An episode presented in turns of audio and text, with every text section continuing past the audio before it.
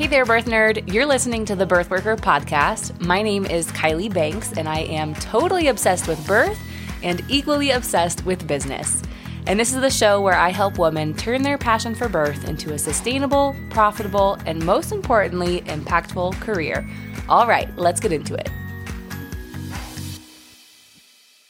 You're listening to episode 32 of the Birthworker podcast, and welcome back to another 3 and 15 episode where I answer three of your questions in 15 minutes or less. Sometimes. Well, I'll try. Let's just say that. So, today I just got back from camping with a handful of my friends and my students my students turned friends, I guess. and I had such a blast. You know, it just got me thinking like how much I actually want to do in person retreats. And I totally see that as part of my business in the future. And I envision like all inclusive week long retreats where we can do maybe like a doula crash course or a separate one that's like a business crash course. And what better place to do it than Costa Rica, right? Can you imagine spending a week in Costa Rica where you can bring your partner and your kids and you can spend the mornings relaxing on the beach or touring the jungles. And then we can just spend the evenings together piecing together your dream doula business or your dream childbirth educator business. I don't know. I'm so excited. I am so freaking excited. And all I have to say is that I hope this wild Costa Rica dream works out for me because I can't think of a better way to honestly spend my life like raising bilingual kids on the beach and working alongside and teaching passionate visionary women like you how to support birth and how to build a thriving business. Like pinch me seriously. That is my dream so, before I get into today's questions, before I answer today's three questions, I just want to let you know that next week, the doors are actually opening to our childbirth educator program. So, for five days next week, you can jump in as a founding member and you can save 50%. So, just make sure you get on the waitlist ASAP and you'll see a link right below this in the show notes, or you know where to find me. You can just go to Instagram, Birthworker Podcast, or The Autonomy Mommy. Send me a DM and I'll get you the link. And then get excited. Get excited for Monday. So, Monday, February 6th, we're in 2023, in case you're listening to this years from now. And that is the day that all of the details will be available for you. So, Monday, February 6th. All right, let's jump into today's episode. So, the very first question is from Haley. And Haley said, I'm really struggling with the idea that having more doulas in the world is a good thing. How do I stop worrying about doula oversaturation?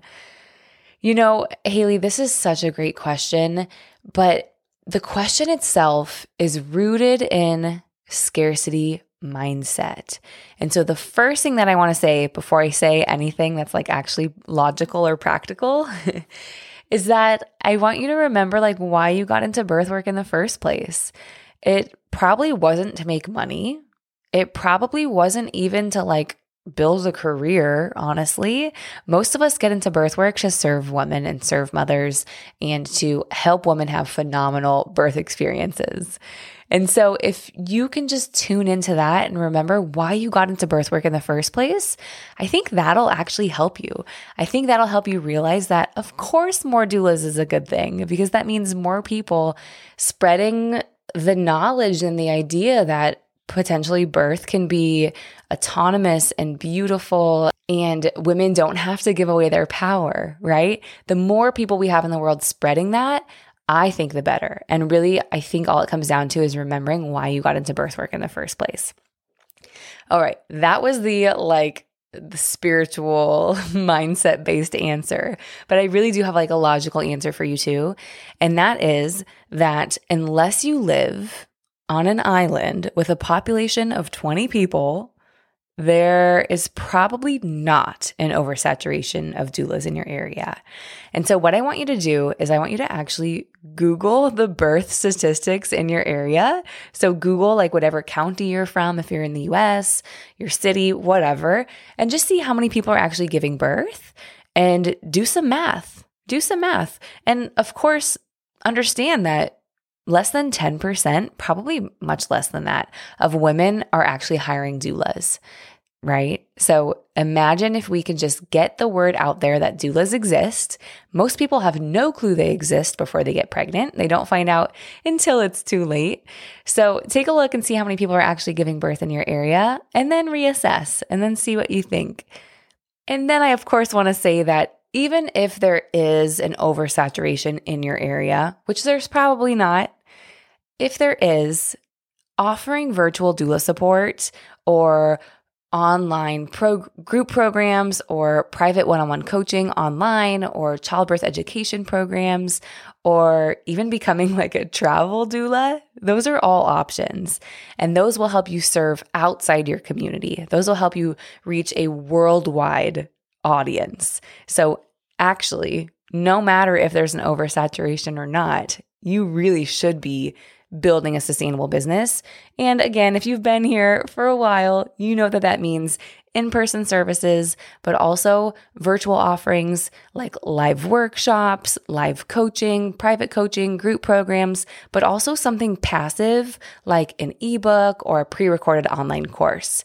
That is my favorite three pronged approach, right? So live support in person, live support online, and then pre recorded something online. You mix those three, and it won't matter that there's an oversaturation because you will absolutely build a business that will reach people as long as you can nail that that marketing part. And of course I can help you with that too. All right, that was such a great question. Let's jump to question number two. And this is from Giovanna, who's one of the amazing women in the Birthworker Academy. And she said, What are the essential tools for starting a podcast? From the microphone to the editing software, what do I even need to get started? So I wanted to run through the things that you absolutely need I'm going to give you a couple options, kind of like the cheaper starter option and then the better, more expensive option that you can grow into. um, so let's get started. So, the very first thing, thing you need is somewhere to actually plan your episodes and plan your podcast. And you should be planning, even if you're doing like a blog or weekly Instagram live, whatever you're doing, you got to be planning ahead of time. That's how we know that everything is working towards our mission and everything has strategy and we're not wasting our time on things that aren't actually working. So planning is where you got to start. And so for planning, I use Google Docs or Google Drive and Airtable. And I'm going to put the link to Airtable in the show notes, or you could just go to birthworker.com slash Airtable, totally free. Use that link and you are going to absolutely fall in love. And Yes, I know I've been telling you that I'm going to do an Airtable workshop. It is in my calendar. I'm going to try and make it happen February or March. It's the first one I'm ever going to do in 2023. So just stay tuned for that. But those are all free. So for planning, Google Docs, Google Drive, Airtable, all free. Now for the microphone, the cheaper version that you can start out with, I liked something called the Blue Snowball. It was really cheap. Did it sound amazing? Of course not but you know, it was cheap and I started with it. That I used the Blue Snowball when I had my other podcast, my birth story podcast. And you can actually go check it out and like listen to the difference in the quality of the sound. It's pretty unbelievable, the difference. It's insane. Um, but that being said, I don't want you to go out and spend hundreds and hundreds of dollars just when you're getting started, especially if that would put you in like a tight situation. So start with something cheap like a blue snowball for the microphone. And then if you want to move on to the better option, the more expensive option, I love the pod mic. And that's what I'm recording this on right now. Um, it can get a little expensive. You have when you get the pod mic, you actually have to get a couple different accessories. So in the end, it could be a couple hundred dollars. But let me tell you, I have people listen to this podcast, people who are like podcasting coaches or just business coaches. They listen to my podcast and they're like, Kylie, the quality is unbeatable. And the only reason is my microphone, the pod mic. So, absolutely worth it, especially since I went all in on this podcast. So, we invested a ton of money in this podcast because we wanted to reach hundreds of thousands of people. So, that's planning and then microphone, microphone You're also going to need a microphone stand. And so there's honestly like tons of cheap options on Amazon. The one that I have now is a little bit more expensive. It's called the Blue Mic Stand, and I love it because it's actually beautiful. so I wanted a beautiful mic stand in case I started doing YouTube. I wanted something that looked good in the videos. So I spent the money for the blue mic stand. But really, any podcast stand on on Amazon is going to be great to start out. You also need something called a pop filter, and it's like this little thing that goes in front of your microphone so it doesn't make popping sounds when you say peas. Um, and yeah, it's called a pop filter. Again, on Amazon, pretty cheap. And actually, sometimes you can even find a microphone, microphone stand, and pop filter in like a little bundle. So definitely look for that. Now, when it comes to editing, I like GarageBand. It's free, it's amazing. It's a little hard to get used to. And I gave up on it once, but then I came back and I'm so glad I did. So, again, GarageBand, it's free. There will be no need to ever switch away from GarageBand. So, that'll just be free forever. um, and then for podcast hosting, so you actually have to host your podcast somewhere. That means you up- upload it somewhere, and then the place you upload it sends it to all the different places. Like you'll upload it for instance, the, the free way you can do it is on Squarespace. You can upload it to Squarespace, and then Squarespace sends it to Apple Podcasts, Spotify, Google Podcasts, all of that. So you just have to put it one place. So Squarespace would be the free option. And then the better, more expensive option is Buzzsprout. So I absolutely love Buzzsprout for so many reasons. Um, and if you guys are interested to learn more about podcasting, shoot me a DM on Instagram just so I know. And if I get a couple people that are interested, maybe I'll do a whole episode on really everything, like a deep dive. So, Buzzsprout, I'll put a link in the show notes for Buzzsprout. I want to say Buzzsprout's like 10 to $15 per month. Definitely worth it all day, every day. So, I would actually probably skip Squarespace, the free option, and go straight into Buzzsprout and just make that investment. Um, it's really that, it's really that good. And then the last thing is like marketing. And so for marketing your podcast, you really just need Canva. So Canva for the social media graphics, but also for like the podcast cover art. Um, and yeah, the social media graphics are just like every week if you release a podcast, create an Instagram post, make it beautiful in Canva, put it on Instagram. And that's it. That's it. It's really not that much. And I actually wanted to add on a couple other things that are not necessary at all, but they are going to take it up to the next level. So, one of those would be transcription service. And so, the cheaper option for that is called Otter. Love Otter. Still use it sometimes. Um, and I think I pay $99 per year for Otter. So, awesome. Um, you know, the monthly, I pay the yearly fee, so I don't even notice it. I don't have to pay month after month, and I can just upload the audio, get a transcription. Now, the quality of a transcription from something like Otter when it's free, you know, is actually not really that great. Um, so now that we have a budget, we actually use something called Rev, R E V, and I actually pay money to get my podcast transcribed. So I pay like a dollar fifty cents per minute to get the transcription. But when you do it through Rev, it's 99% a perfect transcription. So you spend a lot less time actually going in and editing it. Whereas if you do Otter, you're going to have to go in and edit the, the hell out of that. And then the last thing that I'll say, uh, it's again, it's not necessary, but it is next level, and that is sound panels. And so you want your room to have zero echo you actually want the room to sound weird as hell when you're talking in it because there's literally no echo. Um, that's what you're looking for. That's what's really going to help with that podcast quality. And honestly, that's probably why this podcast has such good quality too, is because I have one, two, three, four, five, six, seven, eight, nine large sound panels in my podcasting room in my office. So buying professional sound panels is not cheap. But there is a cheap or free option, and that is literally grabbing the pillows from around your house and just putting them around your microphone and around your computer. So, again, not necessary, but it is going to make the quality of your show a lot better. And then, um, my last hot tip is check Facebook Marketplace, buy things secondhand. There's podcasters that go out of business all the time And that's not to scare you, that's to excite you because you can go buy their stuff for cheap. Uh, so, all in all, I would say plan to spend, you know, minimum of $100 to get started. Um, if you really go all out at the beginning, it could be as much as $1,000 to get started. And of course, you know, I love podcasting. I think it's worth it all day, every day. I would do it every day of the week, I swear. I would put the money in because it's given me such an amazing return. All right, let's jump to question number three. This question is In my childbirth education membership, should I give the new members access to the live training replays or should I just let them pick up where they've joined?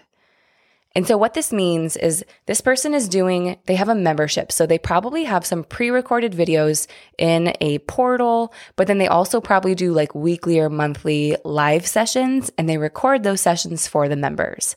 So, she's asking if someone new joins, do they get access to the, like the past library of all the past replays?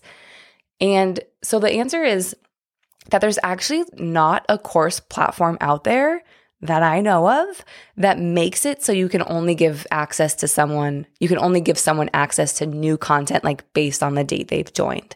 Like I'm essentially saying, as far as I know, that's like not even possible. Um, but if you really, really, really don't want people to have access to the earlier live trainings, like the trainings from before they joined your program, you know, the replays, what you could do is you could always email out the replays to the current members or the current students and not upload them to the course platform. So the, the members or students would have to go to their email to get their replays. And that way you know that those emails are not going out to people who haven't joined the program, right? And so that is the the workaround for that. But to be honest, I don't recommend that. So I recommend you just giving access to all past replays to anybody new who joins your program or your membership because one, it's the easier option for you as a business owner. And I am all about making this stuff easy. I didn't do it easy at first, but you bet I am making it easy for myself going forward, especially now that I'm pregnant. So make it easy for you. And uh, another reason that I recommend just giving access to all past replays, like no big deal, is because I know that not a lot of new members or new students are going to go back and watch those past replays especially if you're still putting out new content every week or month, they're not to go back. They're to have enough content moving forward. So I say just let them have it, make it easy for everyone, and hey, it's an extra bonus.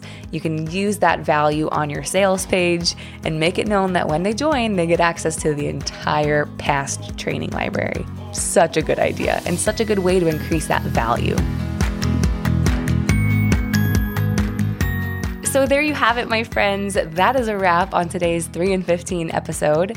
And hey, the last thing that I want to say before you go is that if you want your questions answered by me every single step of the way, like literally every step of the way, and if you want my exact framework for turning your passion into a sustainable business where you're supporting moms in person, but you're also serving them worldwide because you have online offers like workshops and childbirth education programs, private coaching, or group programs. And if you have been thinking, I'm ready to build a freaking legacy, then you belong in the Birth Worker membership. That is my business focused membership for doulas, midwives, lactation pros, and other birth nerds. So, if you are ready to go from side gig doula to full time birth worker, and if you're ready to quit your job, stay home with your kids, travel the world, and impact lives across the globe, then this membership is for you. You can find the link in the show notes or just head to birthworkermembership.com and you can join today. All right, thank you so much for listening. I hope today was helpful for you, and I will see you right back here next week.